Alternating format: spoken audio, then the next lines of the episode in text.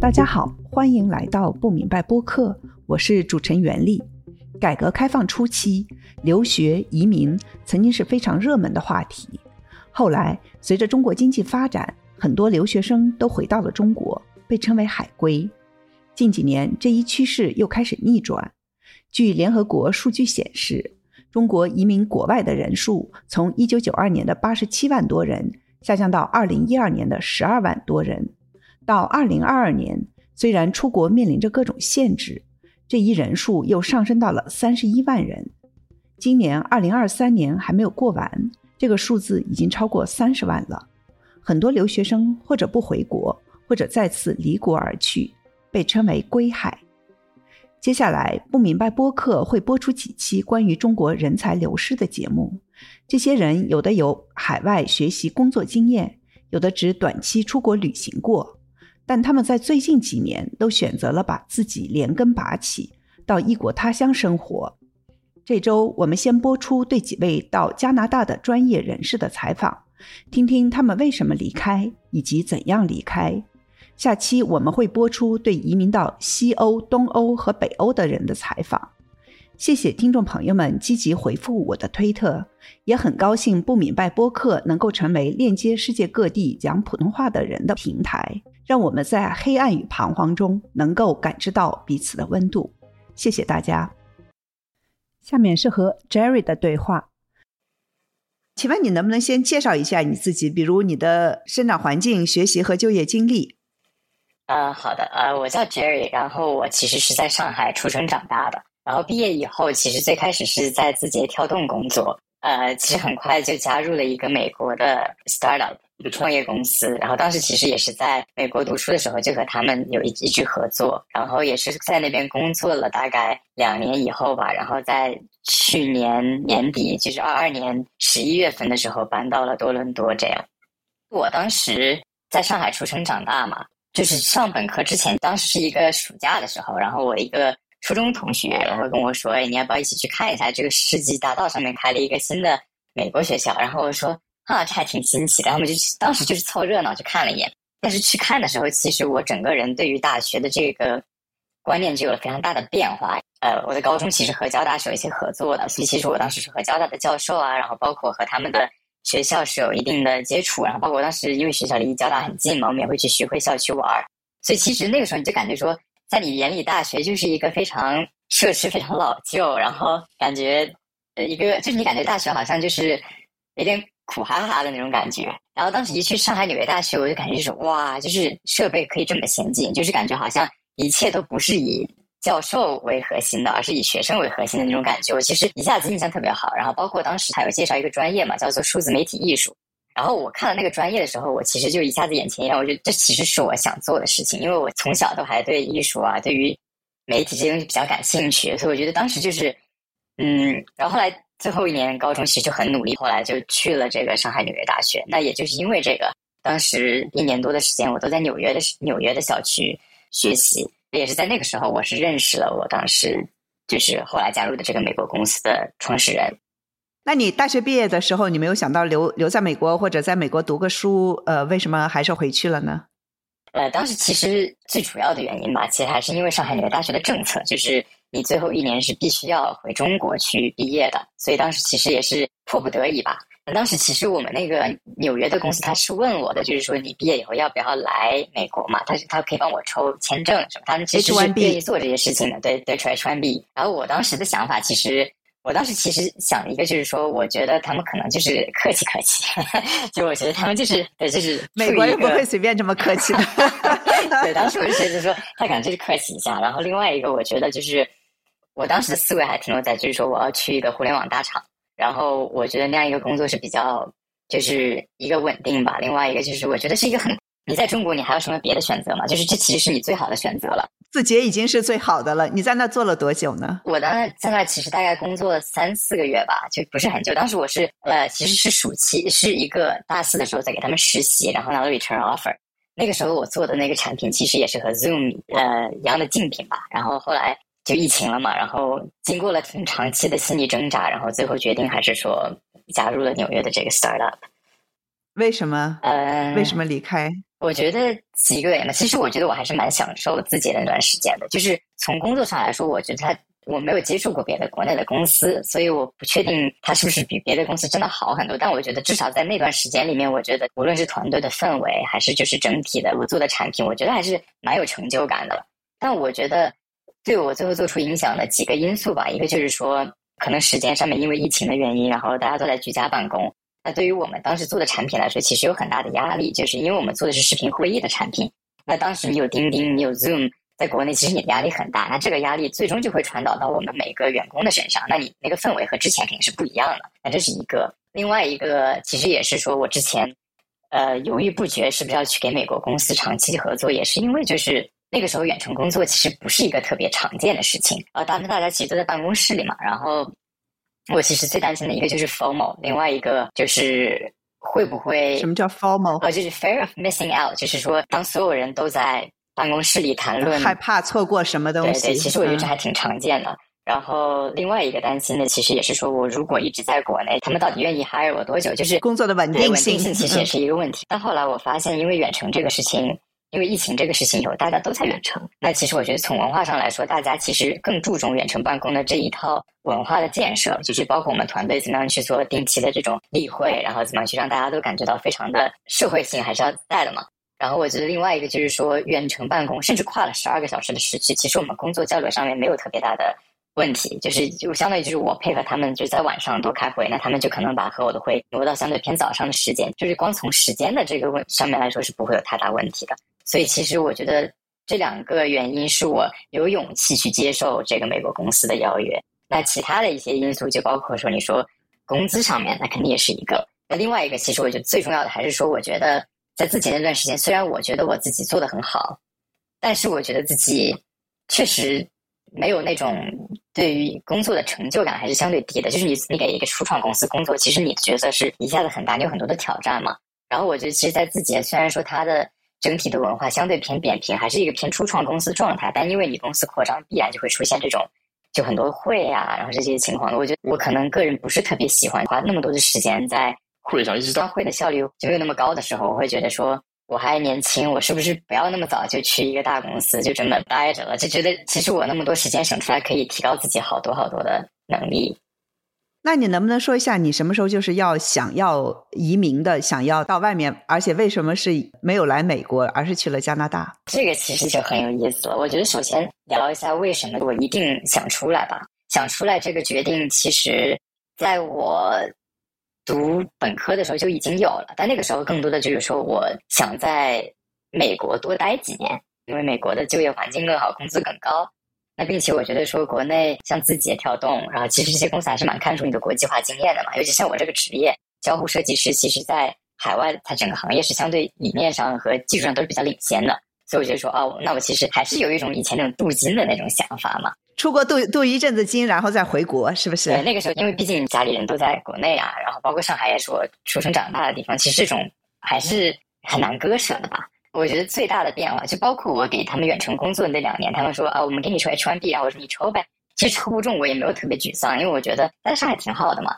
我觉得就是随着二零二一年年底、二零二二年那段时间，其实我那个时候说上海封城啊。我觉得整个经历其实对我是把我整个人的价值观给颠覆了。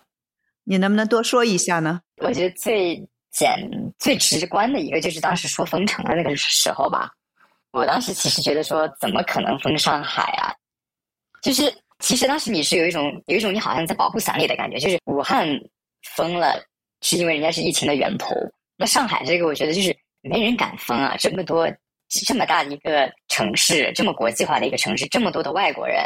对吧？这么多的海外公司，你就是一个枢纽，你说封就封，那这这个经济后果肯定很严重。就是我觉得你你只要有这个逻辑上的思考，你觉得这个是一个非常非常大的风险，是一个不可以采取的事情吧？但是后来就是封了嘛，这是我觉得第一个。你是在家里面一直被封的吗？那个时候其实我住在市区，住在一个里弄的那种租的房子里面，所以是一个大概四十平。就是你是被封在家里面一个月？呃，不止一个月，有两个多月。但那那个时候就是。对，我觉得封在老弄堂里面，其实也是让我就是接触了更多这种很糟糕的事情吧。我觉得，呃，我当时其实是有几个，一个就是我当时是被送到宁波去隔离了两个礼拜，然后我还在回了上海，又立马又到另外一个酒店隔离两个礼拜，而且这期间我是有宠物猫的。你是密接还是？我是我是密接，你根本就没有感染是吗？没有，当时当时是因为弄堂的那个弄堂很多有公共厨房嘛，然后我们又每天在去做核酸，就是你每天大家凑在一起，然后你又有公有厨房，你只要有一个人阳了，整个弄堂很快就能沦陷。当时应该就是一两个人阳了以后，就有会去给我们打电话，就是说，呃，我们打算整个弄堂要做消杀。那做消杀其实就是我们要把大家移到外面去。那移到外面去，那个时候其实就是方舱和酒店嘛。那那个时候他的意思，就是说你现在走，你就是去酒店；你现在不走，到时候强行大家都得走的时候，就是去方舱。你要选，那那个时候我怎么选呢？就我一个有猫，对吧？然后我们我们小区里其实有好有好几个户主都有猫，当时他们就坚定的说不走，但我确实不能不走。我一个有猫，另外一个我有工作，我这个工作是对于我的科技设备是有要求的，就是我必须得有电脑，必须得有显示屏。那我怎么办呢？其实就是每天都很焦虑嘛，然后那个时候我和居委会做沟通，和酒店做沟通。我说我我把猫带过来了，然后如果说是任何家具出现了损坏，我可以照价赔偿。那酒店说这个不行的，这个是居委会说了算，就我们不能说了算。那居委会说这个是酒店接收嘛，酒店说能带就能带。那其实就是我最后联系谁谁都联系不了。最后这个猫是被我当时本科的室友给接走了。然后讽刺的是，他是他是美国人，他一路过来的时候，警察都不拦他，就是拦他，但是没有把他逼回去，就是说你别走我这条路，你去走别的路，然后他就过来把我的猫接走了，我才放心的去隔离什么的。但就是那段时间，我就觉得说，价值观上面，首先我觉得上海，觉得逻辑上来说，这个不会被所有的决定被做了。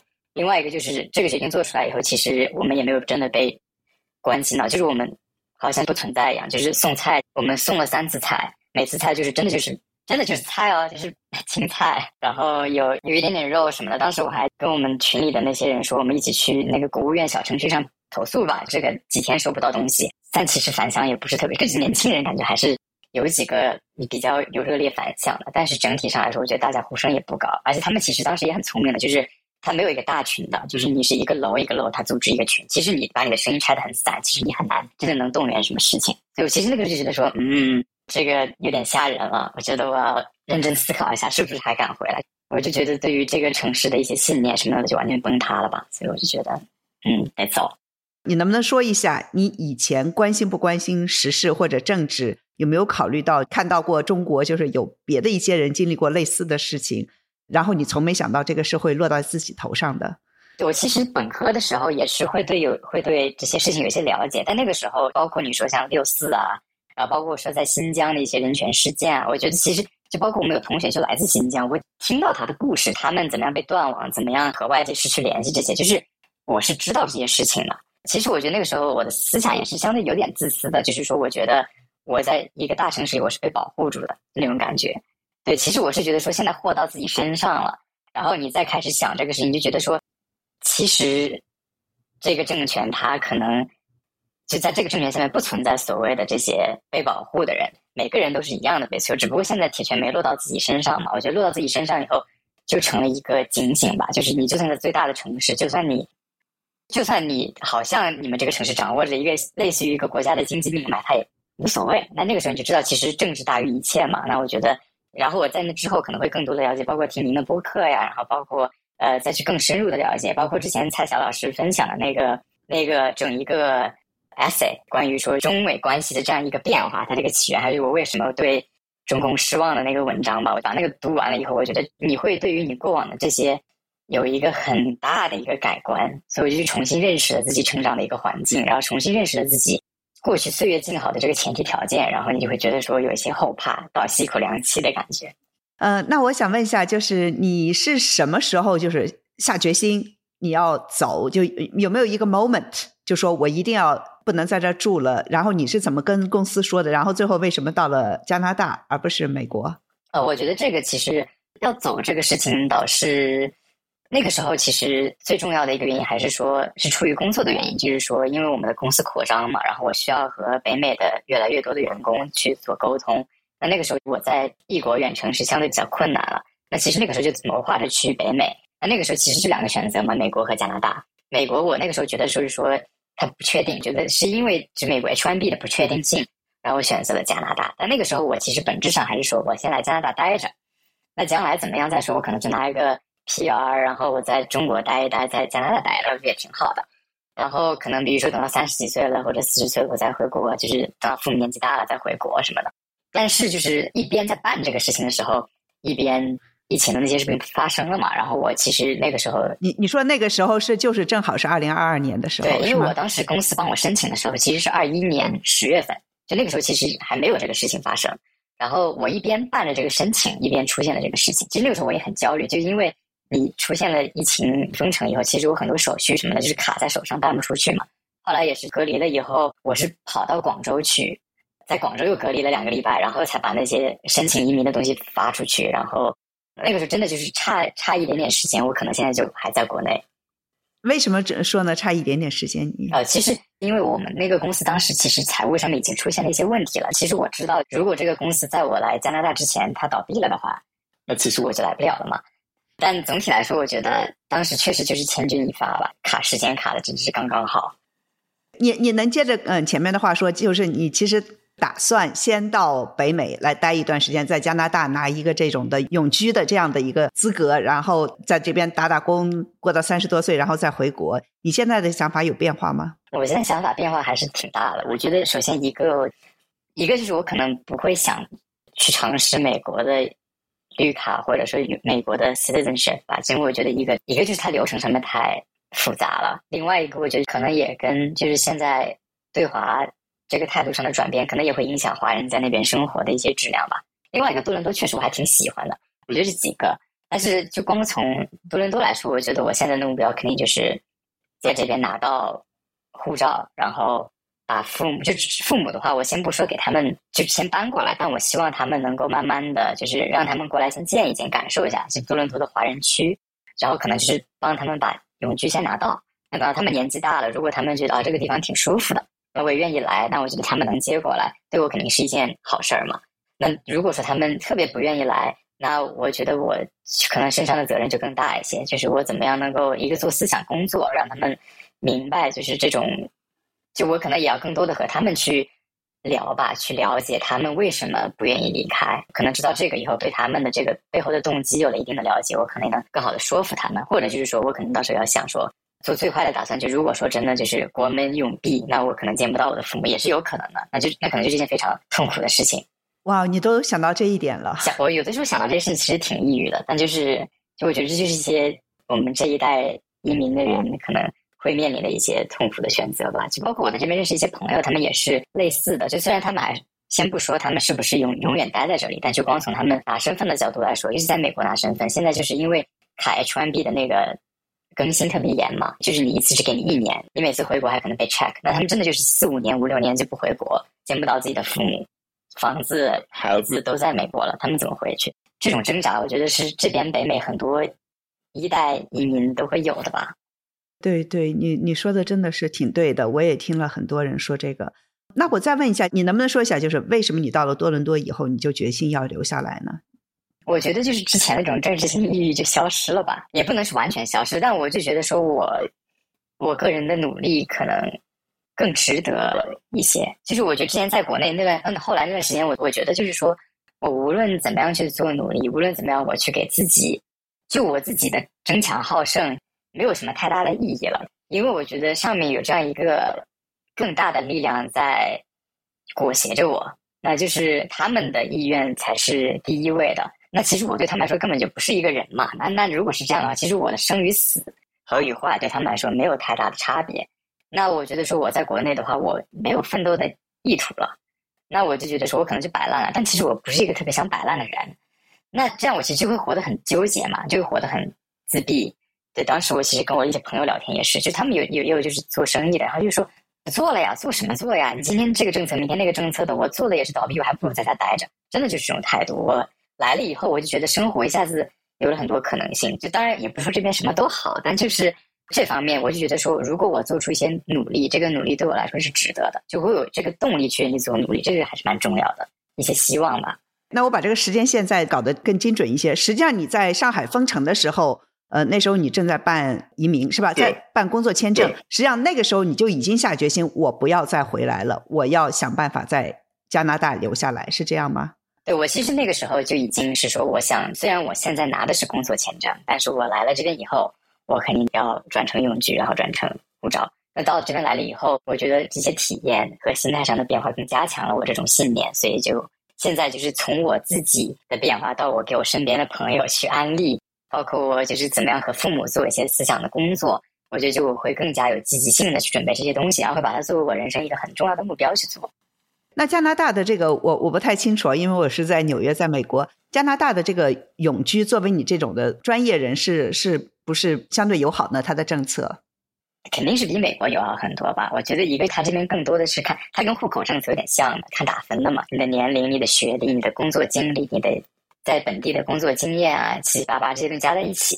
那你分够了就行。当然，它还有很多别的政策了，就是就有很多什么提名啊，万变不离其宗嘛。其实很适合我们这种从小在国内体系长大的人，就是打分呗。打分这个东西我们最会了，挑就很明 确是吧？很明确，很简单，就是我知道啊，我要符合什么条件，我哪些方面做努力。那对我来说，就比如说，那这边的话，加拿大就是要么读书，要么在本地工作，主要就是这个路子嘛。当然，你也可以就是搞创业，拿创业的 visa，然后最后做永居。总的核心来说，就是它有一个确定性。你去努力了，你达到这个标准了，你是可以得到这个结果的，而不是就是说像美国可能就是中间还掺掺杂了很多别的因素。美国就是好多的 黑洞，大家都不知道是怎么。对这个过程也是挺，确实是挺痛苦的。那我再问一下，就说你现在的同学亲友向你打听移民的多吗？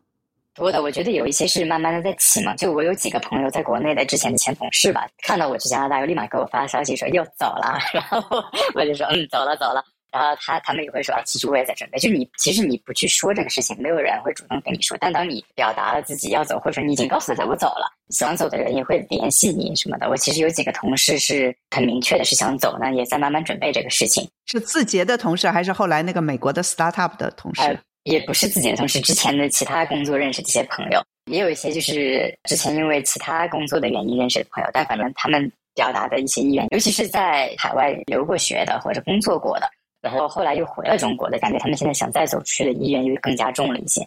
那些一直在国内待着的，其实我觉得现在更多的是处在一个对当地有些失望，但是又有些无可奈何的那种状态。就我和一些。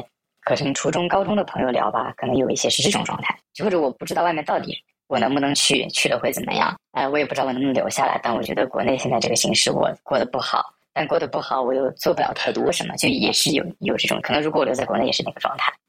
我我能问一下，就是你嗯先前的那个公司，他们后来是倒掉了吗？你现在还是在那个同一个公司吗？啊，没有，现在那个公司就是我来了没多久吧，他们遇到一些财务上的问题，后来也是被收购了，然后我就离职了。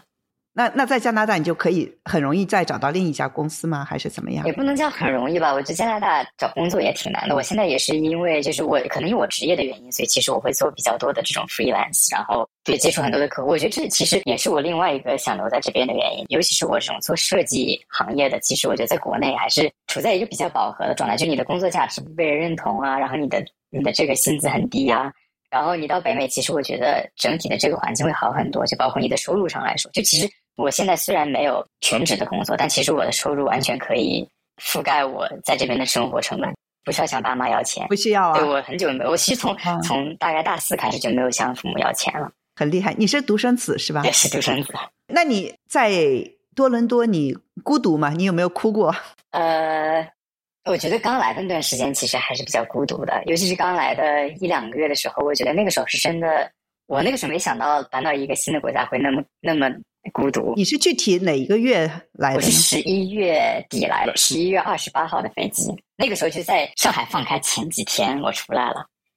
二二年十一月二十八号，二二年十一月。哇，那不就是白纸运动的时候吗？对，那个乌鲁木齐路那那两天。那个时候真的我可紧张了，紧张几个原因，一个就是上海没有完全放开。所以宠物医院很多要做宠物医院出境的这些手续什么的都非常难。哦，你带着你的猫出来的是吧？出来带猫出来，其实有很多手续要做。那手续你都需要一个海关，医院做体检。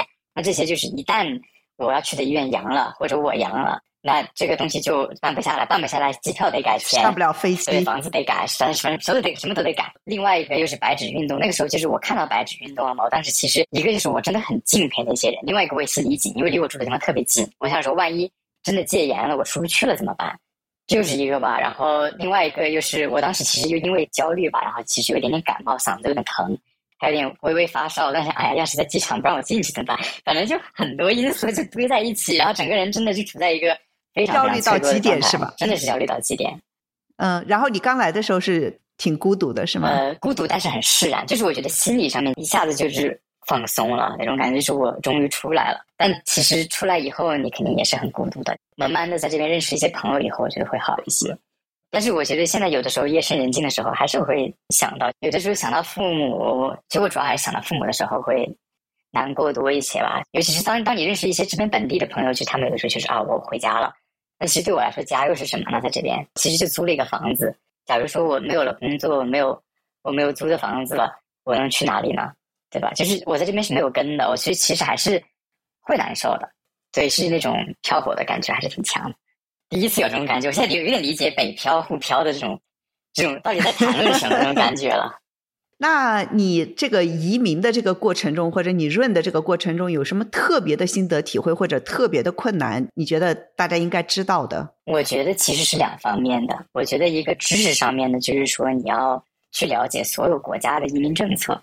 就好像我刚刚说的嘛，就是我其实也有朋友还是想说留在美国，但就是你理性思考，留在美国的可能性有多大？Knowledge is power 嘛，information is power，我觉得就很有道理。就是当你知道了所有这些国家的移民政策，你去比较，你和你自己去，因为每个人都是条件是不一样的，对吧？你特别有钱，你就去马耳他，你就去欧洲嘛，你去买一个护照大不了，对吧？那你自己有什么条件，对吧？你的学历、你的经济水平，然后等等等等，你去比较所有市面上有的这些移民的方案，那其实你可以针对你有的这些条件，你知道哪些你更可及一些，哪些就是对于你来说就是一些偏痴人说梦的这种。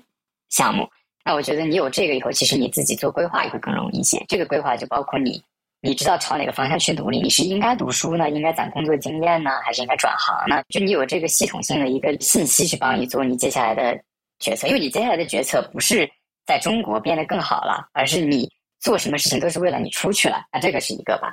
我觉得就是你知道了这些信息以后，你会更好的做这些决定。另外一个，我觉得是心态上的，就是你要知道自己为什么要走。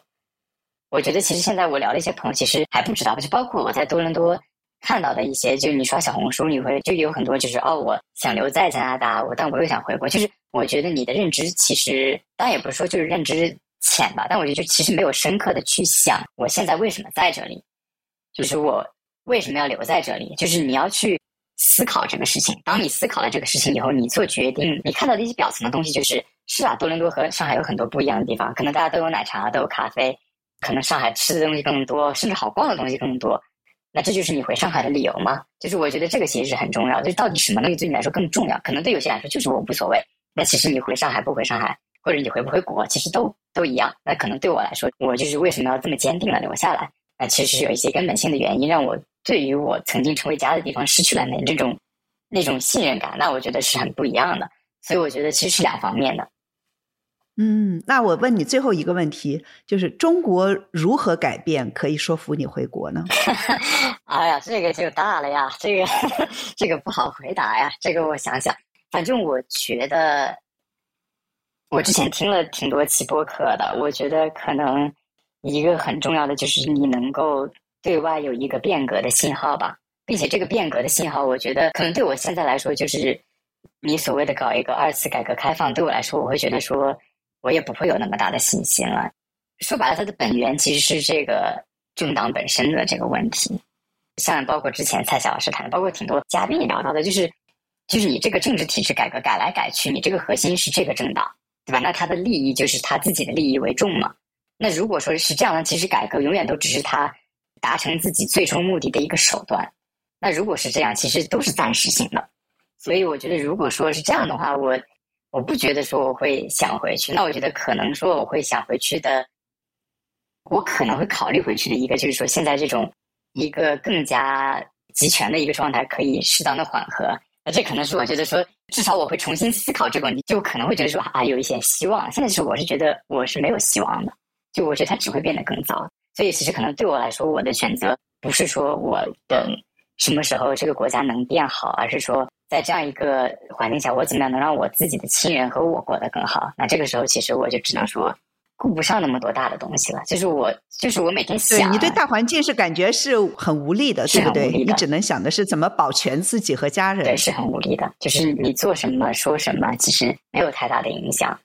会比较难。我觉得自己这种也算是用，就是用脚投票吧。我觉得润就是是一种表达一种态度嘛。就如果我润了，大家都润了，那其实我觉得对于上面也是一种信号。你们现在做的不好，我们不愿意在这里活下去了，或者我们也不愿意有下一代了。那其实这就是一个，那其实这个是威胁了他们根本性的一些利益的。如果没有人，他们这个政党还能统治谁？他们的利益从哪里获取？那其实这个时候，他们反而可能会督促他们去做一些改革。但这个我觉得就是一个非常长远，并且一个非常非常困难的事情，因为这是一个集体，就是共同的利益和个体的利益之间的抉择。对我来说，我选择了个体的利益，我跑出来了，但就是就是很难嘛。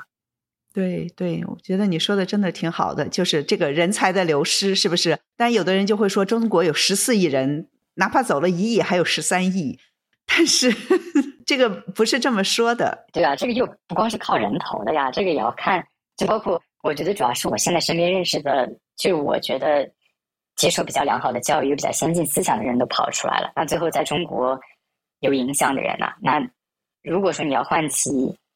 大家的一些认知，你要有一个不同的声音，你得有人在国内才能发出这样的声音啊。就是如果现在这样的人都跑出去了，那其实就是一个非常封闭、非常统一的一个非常民粹的一个国家，那他只会在错误的道路上越走越远啊。但我现在就觉得，就真的很难受这种感觉。感谢 Jerry 的分享，接下来是和黄先生的对话。你好，你能不能先介绍一下你自己？比如说你的生长环境、学习和这个就业的经历呢？嗯。我的生长环境，我从小就在东部沿海的一个，就是浙江出生的，然后长大是八十年代出生，然后长大一路就是读书，然后出国留学去了欧洲留学，然后在那边工作两年两三年，然后回国在上海工作，最后最终决定呃移民到加拿大。哦。呃，你能说一下，就是你在国内呃和这个留学的时候，你的专业大概是个什么样子？然后在国内的工作经历大概是个什么样子？我在学习的时候，我学的是电子专业，所以当时呢，就是像现在说的芯片啊、单片机啊之类的，Double E 是不是？对的，Double E，当时还不是不算很热门，现在是在国内非常热门的一个话题。然后呢，去了。欧洲的一个国家去读我的硕士，我在国内是大学毕业，然后去读硕士，在那边读了两年的书，然后开始在那边工作，工作也是相关的，是做单片机开发、嵌入式系统的开发。然后呢，你没有想着就在那留下来吗？对，我讲过，就是因为那边，比如说欧洲，不管是法国还是德国，他们其实工作的环境啊、压力啊这些都，呃，跟国内相比吧，会好很多。可能跟现在我在的北美会比较像一点。当时是，你知道欧洲现在有一些，比如说左派右派对立。当时在我工作的店里，刚好是一个大选年，然后执政党就为我们工签的更新加了很多限制的条件。所以，啊，我是肯定能留下来，但是我是心里是不舒服的。所以呢，当时就想，国内发展的很好，就是当时是大概二零一二年、一三年，当时国内的情况。在我看来，当时的认知来看，就是各方面都很好，经济上啊，我认还有呃机会上面来说，我可能会找到更好机会。而且当时社会也还相对也还比较的开放，是吗？对，我觉得就不会有太大问题。回去的话，然后刚好又结婚，在欧洲结结婚生孩子，两个人带孩子，然后又工作，可能会比较累。我就各方面考虑吧，我就选择回回到了上海。但上海不是我老家，但是因为它机会比较多，有有很多外企，所以我在国外的时候就找好了一份工作在上海，然后等于就是外派到了上海去，然后就在上海工作呢。当时还是感觉比较舒适的，但是我在上海没有找到我相应的工作，因为它没有很多关于硬件的开发这方面的工作，尤其是我做的比较底层的那种驱动啊，这种写驱动的这些就就很难找工作，我就找了。软件开发的工作，所以我就在上海，我就成了一个软件工程师。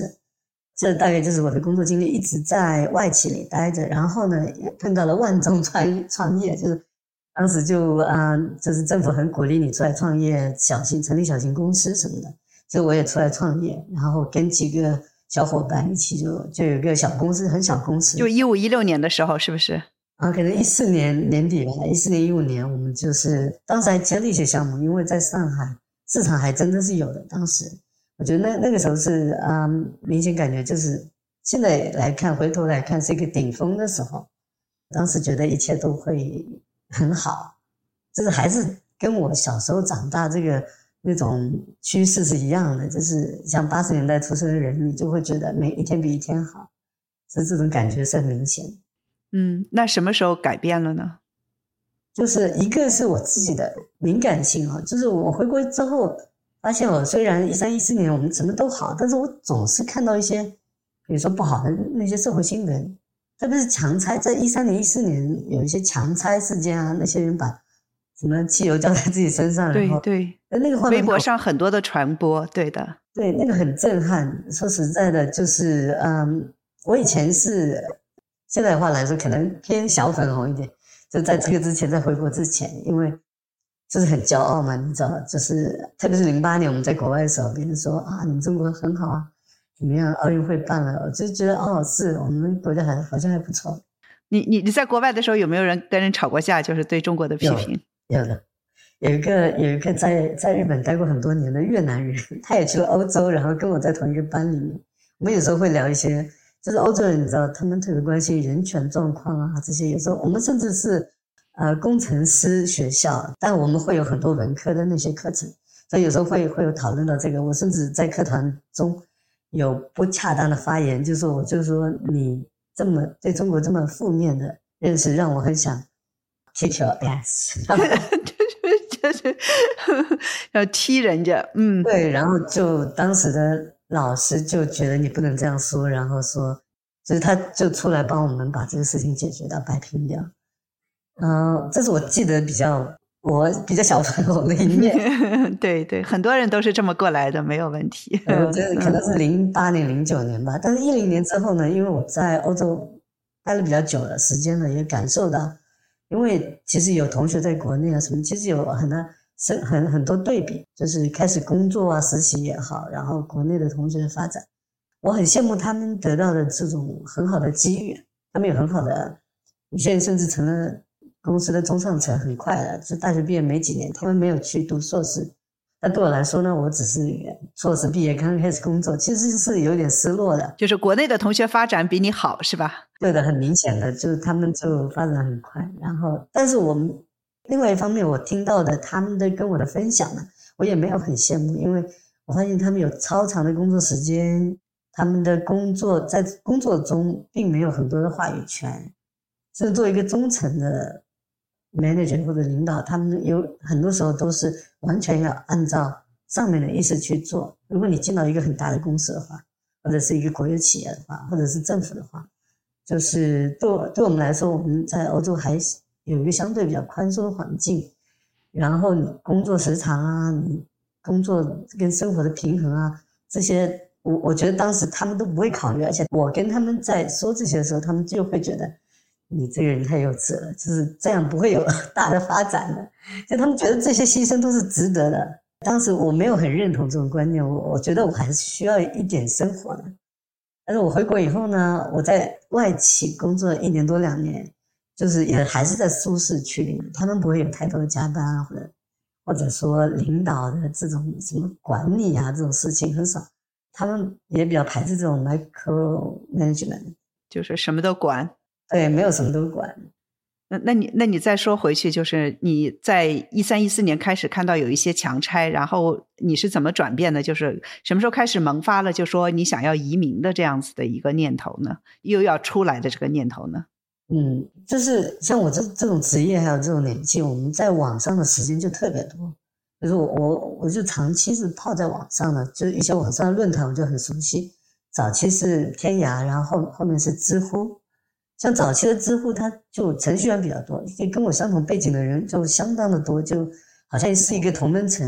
然后大家都在聊什么呢？怎怎么翻墙啊？有时候会揶揄一些国内发生的事情，有些有时候会批判，比如说。国内一些公司，比如说华为啊、百度啊，他们作恶，我们就会在上面集体去声讨他们啊，或者什么的。但是你会逐渐发现，有一个账号，它慢慢的上来了，它叫什么共青团什么的，就是你会感觉气氛变了，慢慢的就是他不允许你，他不喜欢你批评你在这里。你如果发一些，比如说批评或者是对他们负面的评价，你会你就会发现你被限流啦，你被黑了。其实有时候我在知乎上发的一些帖子会被顶到那个什么编辑推荐啊，或者是热门上面，我也很开心，就说啊，我的这是我的分享，终于让更多人看到了，就感觉有一点所谓的成就感。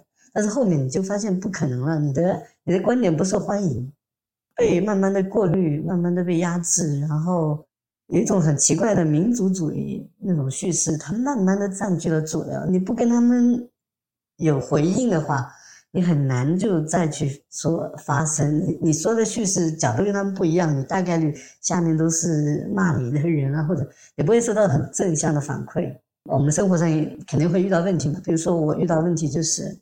我的小孩是在国外出生的，然后呢，他回来我们要在让他在上海落户，因为我自己有上海户口，然后我在上海落户，他就会各种奇怪的要求你，条件限制你，就是会带来各种各样的麻烦。你生活、你房子、你各种东西都工作都在上海，两个人，包括老人家，甚至其实都在上海，你很多事情就很难办。当时是这样子，然后这个是我们自己生活上的体会。也当时也发生了很多事情嘛，就是比如说后来的儿童疫苗的事情，我们真的是很震惊，然后就是觉得很惊讶这种事情。很多人觉得你为什么这么在乎？你嗯，有时候我们会聊天的时候说啊，你你为什么关心这件事情？我们在一五年、一六年就已经办移民。对，你说我们那个开始办理移民、办理移民申请两年。后移民办好了，我们又开始犹豫不决，舍不得离开亲人和朋友。你能不能说一下这个？啊，对了，那个时候呢，越来越管得越严那种网络环境也是影响我为什么要去啊。刚开始办移民的原因，因为有一些我们需要用到的一些工具，有些网站程序员常用到的，甚至到后来 Git GitHub，就是我们把代码存在那个上面的那个东西都被。有一阵子是被那个 block 掉了，然后大家都是叫叫叫的太响了，他又给 unblock 了，是吗？我不知道现在是个什么情况。对的，我也不清楚现在是什么情况。但是有一段时间是我们是用不了的，那个是被封禁的。包括谷歌啊，我们有时候其实像谷歌搜索啊，像一些网络社区，我们都很需要，因为你问碰到的问题，很多人都已经碰到过了。对我们程序员或者软件工开发的人来说，那个会大大提高你的效率。减少一些不必要的这种时间投入，啊，我觉得是很必要的。但是呢，它慢慢限制让我很不舒服。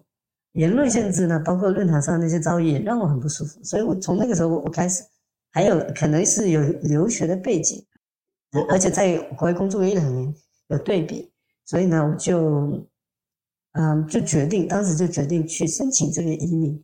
结果，呃，比如说加拿大移民它是打分制的，我就。发现我们也比较符合他的要求，于是就申请这个移民。但是等他下来的时候，我就觉得又觉得不要紧。什么时候下来的呢？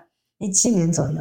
你又你又觉得不想走了？对，首先我去来了一趟，就是飞到这边一趟，然后我们一家人到加拿大。呃，对，到加拿大来去看看，比如说多伦多，我们去多伦多。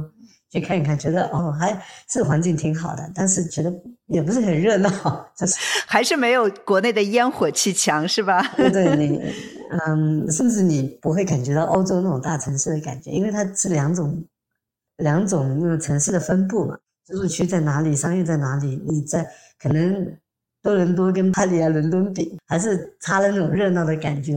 嗯，这就很个人的感觉啊，就觉得很土，跟 跟欧洲比很土，跟亚洲比呢就很没人气。大概待了呃半个月吧，就回去了。但当时也没有打算长留，只是过来看一下，然后就回去了。这边叫做短灯嘛，就激活你那个那个移民的状态。然后我们就回去了。回去以后呢，就是什么都好。当时呢。呃，创业创到就是公司开到一定程度，其实没什么成长了。当时我在想，那那我还是再去找一份工作吧，因为我有这个经历呢，可能工作在上海也是比较好找的。于是就重新开始找工作，然后去了一个事业单位吧，这大学某高校，我就不说名字，比较新的一个规模也比较小的高校。嗯，你去那去去教书是吗？去，他有他有一些平台，就是说他需要。它这是一个研究所，所以它有很多实验室。它实验室的话，需要处理很多很多啊软件上的问题啊，还有很多数据需要去啊看规律啊、建模啊这些。所以呢，我就做成为一个他们的一个平台的工程师。平台工程师，这是我第一次进那个所谓体制内的工作，是什么样子的感觉？啊，还是挺震惊的。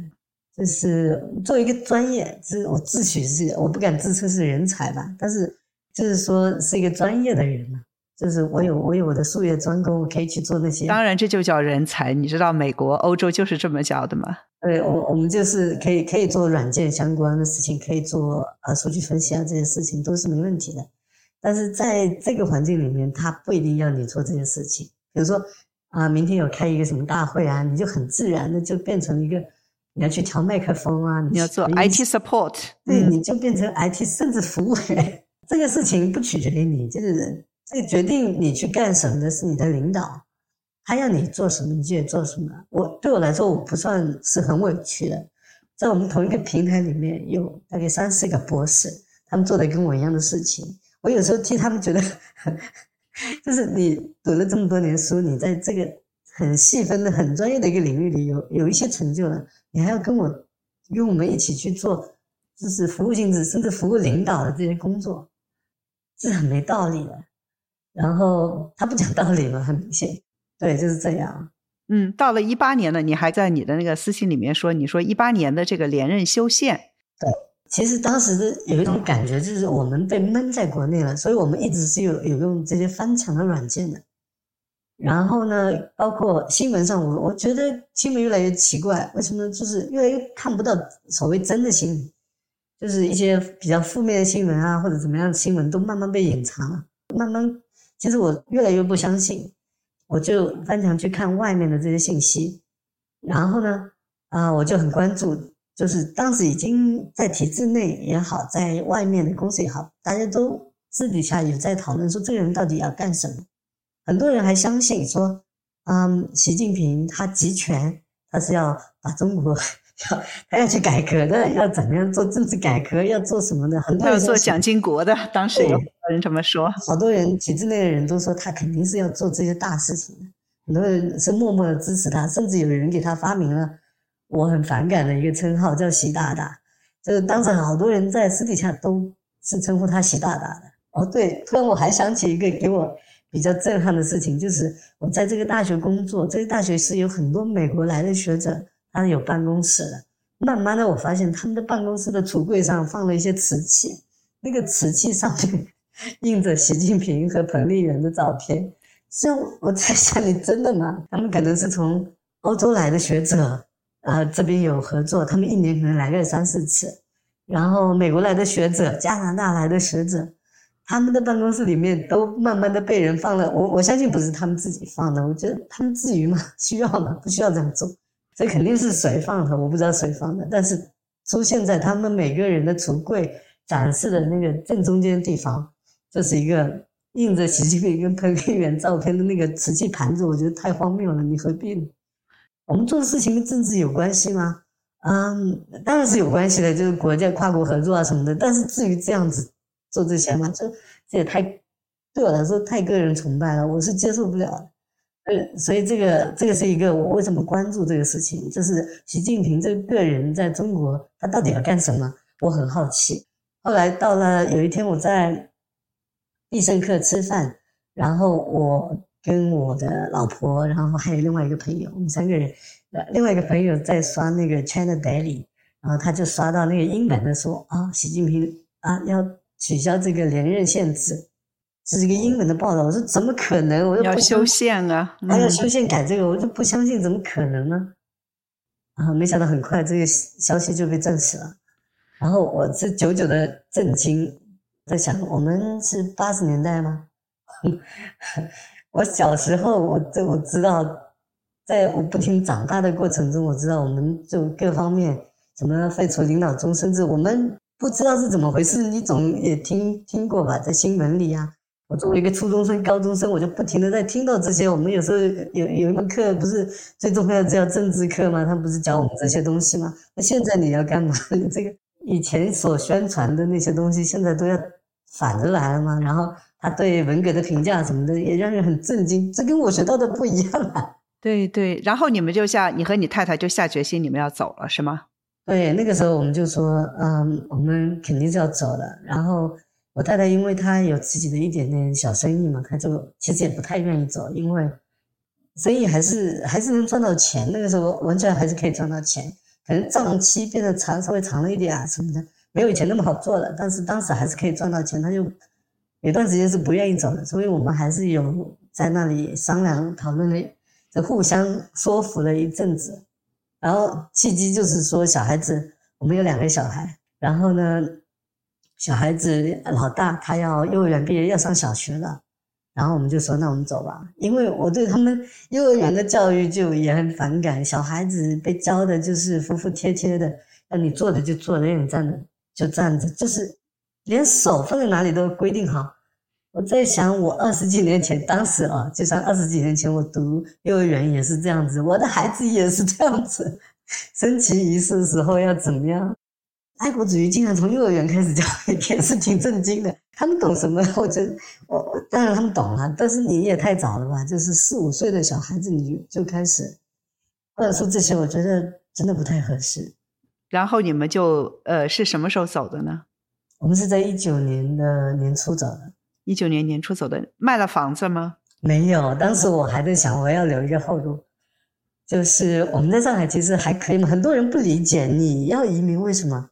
你真的吗？你在你这份工作非常好，那个公司 就说我们还会接一些私单的，就是说我们还有额外的收入，然后别人来我们家里，就是你家的房子啊或者怎么样都很好，就是你是一个怎么说呢？你没有很富，但是你至少是个中产阶级，你在上海生活的很好。别人觉得你挺体面的，我在想这是什么错觉？这是这这不是真的？我觉得这是我随时我的生活会因为一些不可控的、我控制不了的事情而被毁掉的。而且这个事情呢，你要去维护你的合法的权益。我不能说什么叫合法，我现在都很怀疑，就是在中国有有法可依吗？我这是各种开始怀疑，我无法确定我未来会怎么样，我小孩的未来会怎么样。这在我做学生的时候是不可能考虑到的。那我我想问一下，你现在是在哪里？你方便说吗？你是现在做什么样子的工作呢？哦，我现在在啊多伦多。哦，还是到了多伦多。但是如果说现在来评价的话，我会就是给他很高的一个分数，因为因为我们。就是我们也不算是很年轻的人，不会住在市中心区，然后我们就会住在一个 suburb，然后比如说在一个在郊区郊区的地方，其实自然环境非常的好，会有会有很多 trail，就是那种就是走路的那种小森林一样的小山间小道，去你们去爬山啊，去散步啊，对的，其实就在家旁边，你就很容易就去到那些地方，然后学校公立学校，并没有读私立学校，然后它就会有。教育方面的话，它就会有很大的操场、很大绿地，旁边也也会有它相应的 trail。然后我说实话，我现在就很享受这种生活的状态。然后大部分时间在家工作，就是。嗯，你的工作是做什么呢？现在？我现在还是一个，现在是一个 senior developer，就是一个像高级开发员这样的工作。是你有个公司吗？你在你在加拿大找到的工作，还是你自己呃创造的？不是，我是。替啊，给一个公司工作，对哦，但是可以在家工作。对的，他是我们大概一个月去个两三次公司，对，很爽。你需要加班吗？没有，从来没有。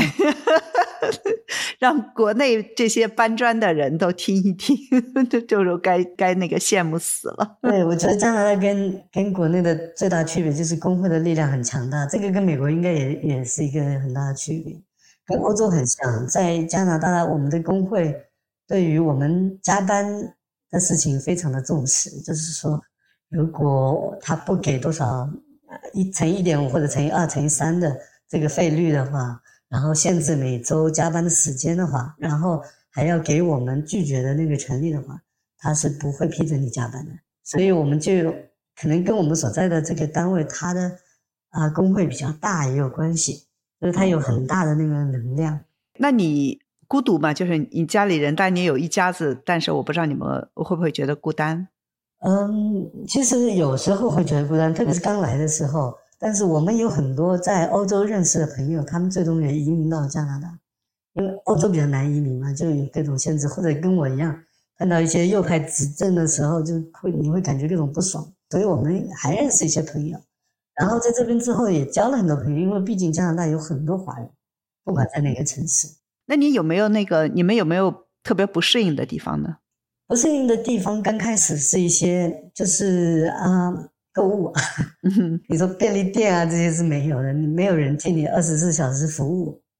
这是一个你在，比如说你在上海待了之后，你想吃一个东西，你你打开手机你就能吃，很快三十分钟就能吃到，在这里是天方夜谭。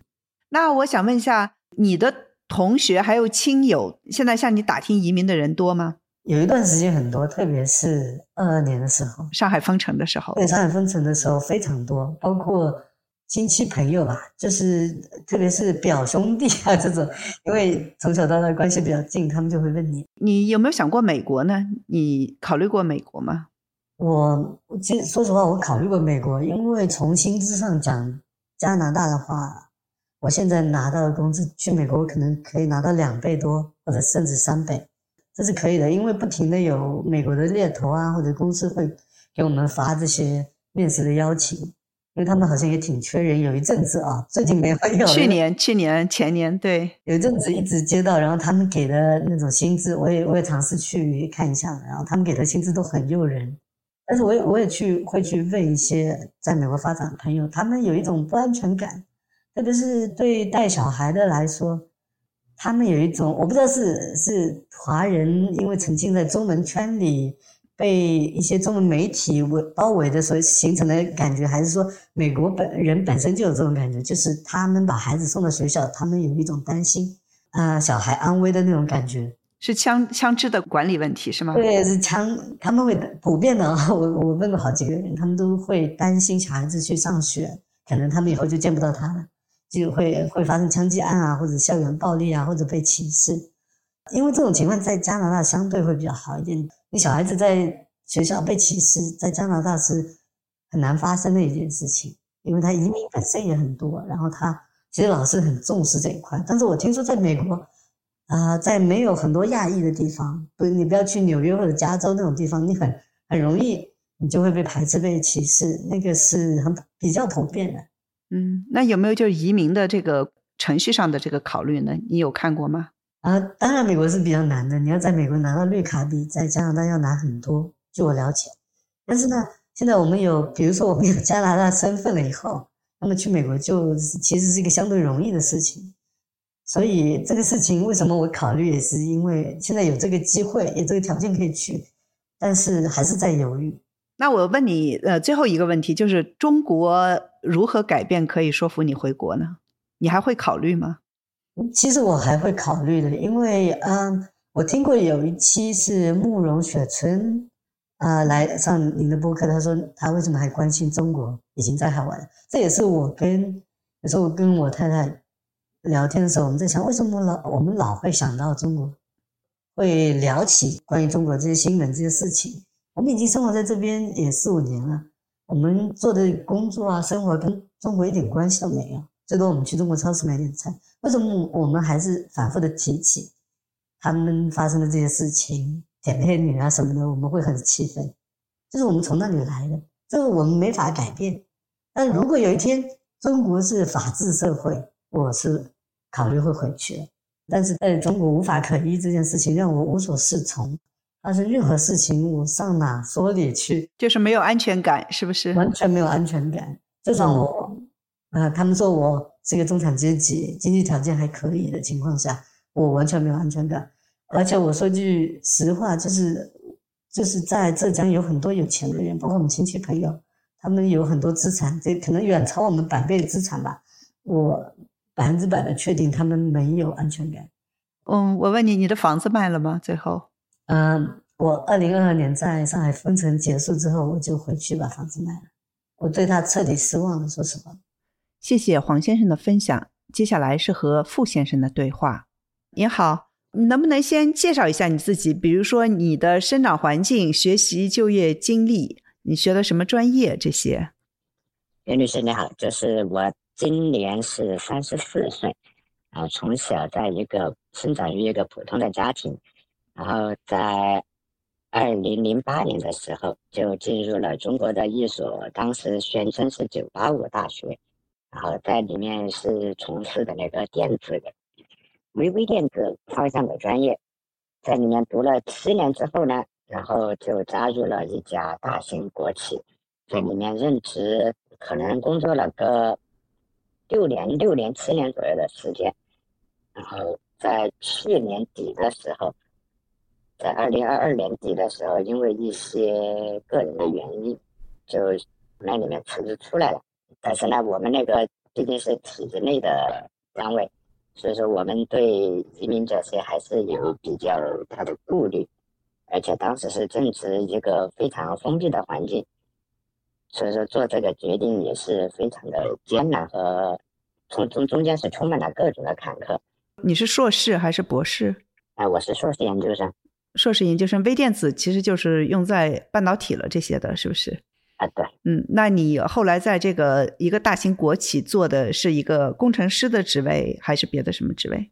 呃，我最开始担任工程师应该是做了五年，就是那种技术型的研发工程师。呃，那你能不能说一下，就是你后来为什么要想要移民呢？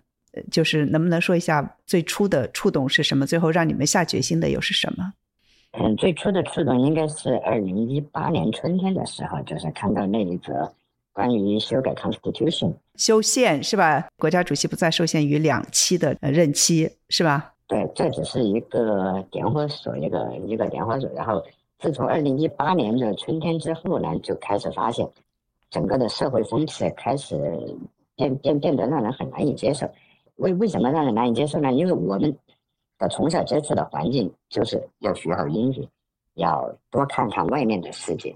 为什么学好英语呢？因为那可以让你挣更多的钱。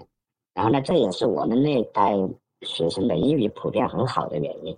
然后英语好了之后呢，然后你就会去想多看一看外面的外面的东西。啊，看了之后呢，发现跟国内宣传的东西那个差距似乎是越来越大。然后呢，自己所以说在二零一八年的时候开始有了这个。练出来之后呢，然后二零一九年，我就跟我的妻子一起到南半球的一个国家去旅游了两个多星期，然后看到回来之后呢，就是那个时候就坚定了自己一定要离开，离开这个国家的。意义。为什么？你们你们看到了什么，或者是为什么呢，就去旅游了两周就决定要离开呢？当时我们在那个南岛环岛一一周的时候，就感觉别人的那个生活那才叫真正的生活。他没有什么天天来九九六，没有天天的公司的上级要求你必须在那里加班加几个小时，不然你的工资就要被扣。也没有那种什么今天打倒打倒美的，明天打倒苏修，后天打倒日韩这种很畸形的意识形态宣传。因为你所以说我刚才就是说，从二零一八年开始，这个差距就是越来越大。但是，一方面我又看得懂英语，然后又又在这个体制内里面工作，所以说这给人的感觉就是一种非常矛盾，并且困惑的一种结局，就是为什么到到了二零一八年、一九年这个时候，中国会变成这个样子？当时从南岛回来之后，我们就下定决心，边工作边那个学习英语。准备把那个雅思成绩考出来，那就走上了今天这条不归路。不归路，呃，我我我再问你一个问题，就说修宪这个事情，其实很多中国人都没有太注意，因为和他们日常的生活没有太大的这个关系。为什么对你是一个大的事情呢？嗯，这个东西可能我要跟您详细解释一下。可能在国外的华人群体看来，可能跟普通人没多大关系，但这个。真的跟我没有很大关系，因为它代表的是一种风向、一种政策、一种执行方式的改变。什么样的改变呢？就是以前你在体制内或者在那种政府机关工作，不是说一个人完全可以凭借自己的想法、凭借自己的喜好去说：“哎，我今天要求你怎么怎么样，然后你就必须给我怎么怎么样。”但是修宪这个东西呢，就是。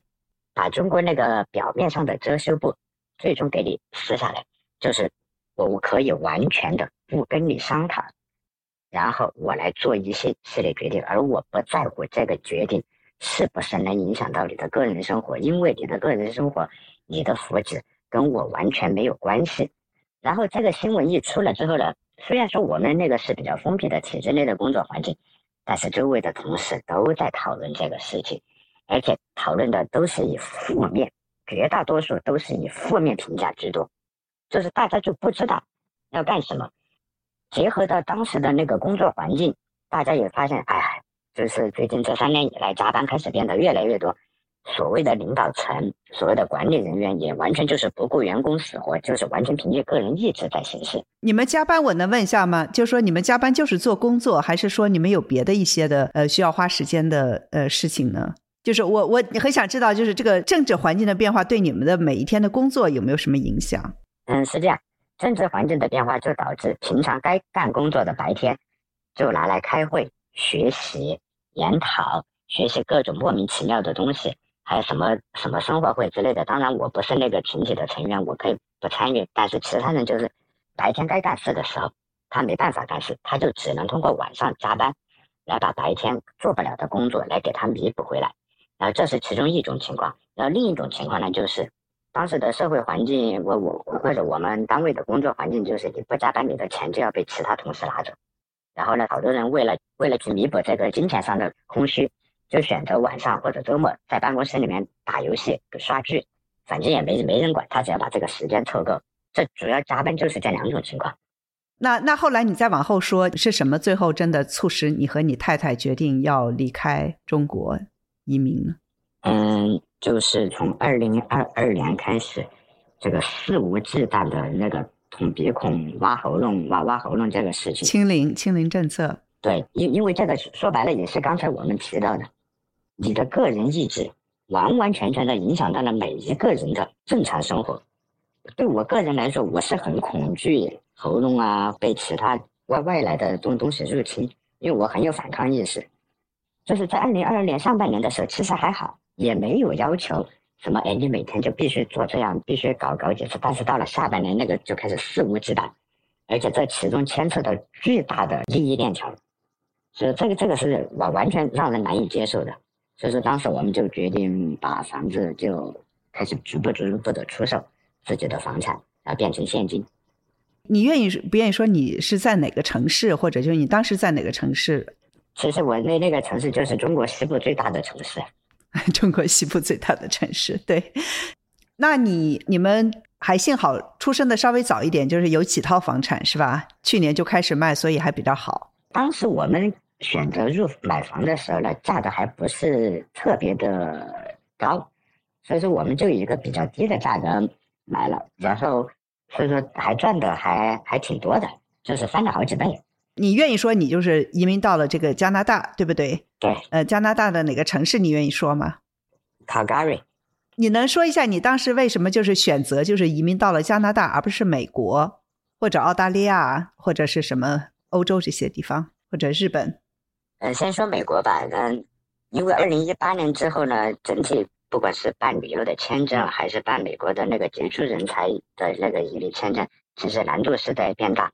而且因为我的那个毕业的学校的关系，以及我的工作经历的关系，我大概率是会被被美国列入那种所谓的 sensitive person，有有敏感性的人，嗯，对，有敏感性的人。我因为说实话，我自己从事的工作不太涉及太 overly overly sensitive 的内容，但是呢，美国政府他不一定这样认为，他他就觉得你的教育经历和你的工作经历让我们没有办法完完全全相信你这个人。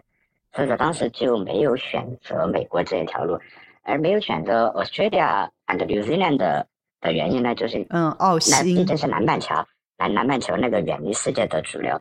所以说当时选择 Calgary Alberta 的原因呢，就是那毕竟是加拿大的那个所谓对中产最友好的一个城市，然后呢，移民难难度呢也是最低的，所以说我们当时就选择在这里。但是我们最终的目标呢，就还是要希望入职加拿大之后呢，还是能到美国来工作。你已经是第二个人这么跟我说的，为什么呢？嗯，因为可能从从小生长的环境吧，看了很多美国的动画片，长大了之后就看那些美国的各种各样的电影，就是还是对那里是始终是充满了向往，而且直白一点说，那里收入更高，发展机会更多，教育质量更好，这个是难难以抗拒的诱惑吧。那你们最后是什么时候走的呢？就是移民到了这个 Calgary，今年吧。今年二零二三年。对，今今年这个事情才正式敲定，只是说呢，我们现在还有国内还有一些资产需要处理，所以说现在还在这边就履行一些手续，把它都换成钱。那你就是其实还没有完全到加拿大是吧？啊，对，还没有完全到，对。你只是拿到了这个永居的什么一个，拿到了一个移民签，是不是移民签证？对，对，拿到了一个那个 visa。哦，拿拿到了这个签证，然后你们还要准备，还还在处理家里的后面的一些事情，你就准备把所有的事情都处理完了，所有的房产全都卖完了，然后就想办法就把钱拿了出去到加拿大，是吗？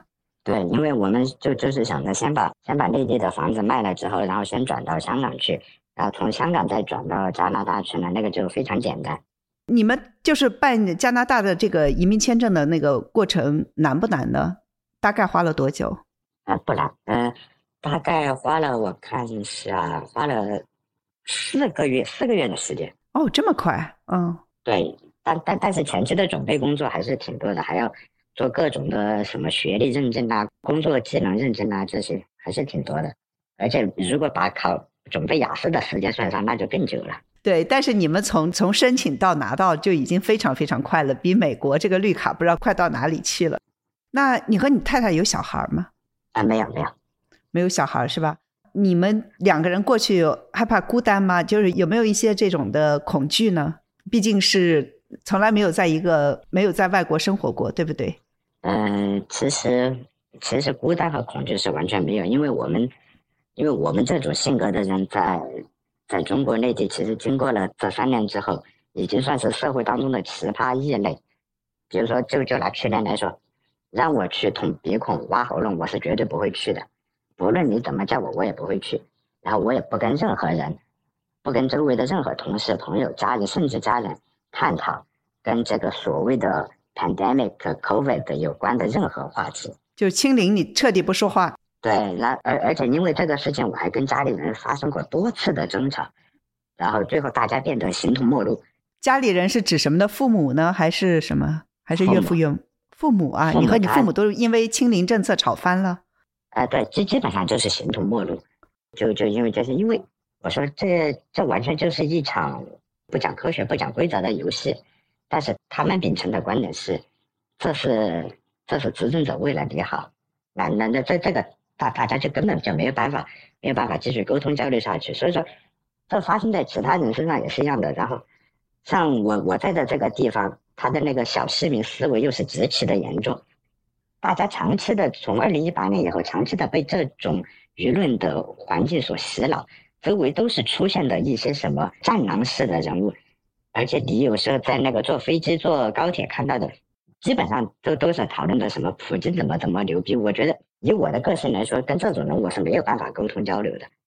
所以说，我们在中国的内地也是属于极其的异类，不能说没有朋友，但是不可能跟人进行一些很深入或者有价值、有建设性的交流。所以说，你说我到国外去了，我是根本不会恐惧，甚至我还很期待，像加拿大这种自然风光很好。住住的也很舒适的这种环境，你是独生子吗？对，我是独生子，我跟我爱人都是独生子。哦，那那你现在已经不跟你父母说话了是吧？他们知道你移民了吗？他们知道你要去加拿大吗？他们也知道，但是呢，就是说话的频率非常低，两两三个月，然后就沟通一些没有意义的一些信息，因为他们毕竟是上个时代被另一个人杀伤害过的人，所以说。你跟他说再多这些都等于零，但是他也知道，他知道了之后，以前他们还是极力的劝阻，但是呢，现在大家到了这个份上呢，互相不相劝的就已经，他们已经不劝你不去了，是吧？虽然他们可能是心里不同意的，是吗？对，现现在他们并不是说嘴巴上说，哎呀，你不要去啊，加拿大那么差，中国那么好，发展那么好，现在他们变了一个方式，就是用那个什么拖延计，说的是，哎呀，你看。再过几年，这你又你又一定会回来的。用用的这种迂回的方式。那你觉得你会回国吗？或者我这么问你吧，我问每一个人都问这个，最后问这么一个问题：中国如何改变可以说服你回国呢？虽然你现在还没出去，你的心已经在外面了。嗯，如何改变？嗯，第一个是现任的这个人，我等不到他死的那一天，所以说他他必须死或者必须下台。但是他下台面临的一个问题是，a bigger asshole will replace him。我我们这个就是这，可能他的继任者比他更差，你是这个意思？对，因为短期内我不会考虑这个问题的原因就是呢，像他们五十年代、六十年代，他们出生的那一批人，他们的成长环境是被姓毛的基本上就是摧毁了的。包括我的父母和我的岳父母，他们都是六十年代的人，但是你从他日常的这些所有的言行举止里面，都看得出来，这是一个被毛泽东摧毁过的人。就他已经融入了你的骨髓里面，你要再去想做一个什么 big change，或者思维变得 open minded，那是不可能的事情。所以说我我就是感觉，即使他死了，替代他的人 just another asshole，替代他的人也不是什么好人。我我能问一下，就是你去加拿大那边，你工作有找好吗？还是工作已经找好了？哦，工作已经找好了，那你现在已经开始上班了吗？还是去了才上班？哎，去了之后直接找那个雇主再面谈一次具体的工作内容，就可以开始上班了。那你太太呢？她工作找好了吗？你们俩曾经都是是同事是吧？就是都是工程师。啊，对我我跟她都是工程师，然后专专业都是一样，她的工作也是找好了的。哦，那你们真的是没什么担心的，就是只是期待早一点过去是吧？还有什么你呃想跟我们听众说的？就比如说你这个办的这个过程中有什么特别的心得体会，或者是特别大的困难，你觉得大家应该知道的呢？心得体会是这样，就是如果你的教育经历和工作经历都是比较有说服力的话，那么我觉得是，如果要申请加拿大是没什么困难的，因为加拿大不管从各个层面来说，它都是缺乏劳动力的一种工作状态。而且它尤其缺乏的像我们这种有一定工作经验的人，然后呢，最大的困难对普通人来说，可能还是那个英语吧。第一个是那个英语，毕竟中国的那个英语是应试教育，它跟日常生活和工作有很大的距离。但是从我周围了解到，更大的困难呢，还是那个决心的问题，就是不是有那种破釜沉舟、永不回头的那种决心呢？你要做这个决定，其实是很难的。周围的绝大多数人，他或许会有这个想法，但是更多的是想两头都吃，两头都吃。我觉得这个是可以有的。那些特权阶层，他肯定是有各种各样的办法，吃了中国的，吃美国的，吃了美国的，吃日本、加拿大、香港的，他都有办法。但是对普通人来说，没有这个能力，也没有这个条件。所以说，那个决心那，可能是更重要的东西。嗯，对。感谢大家收听，敬请期待下期关于人才流失的节目。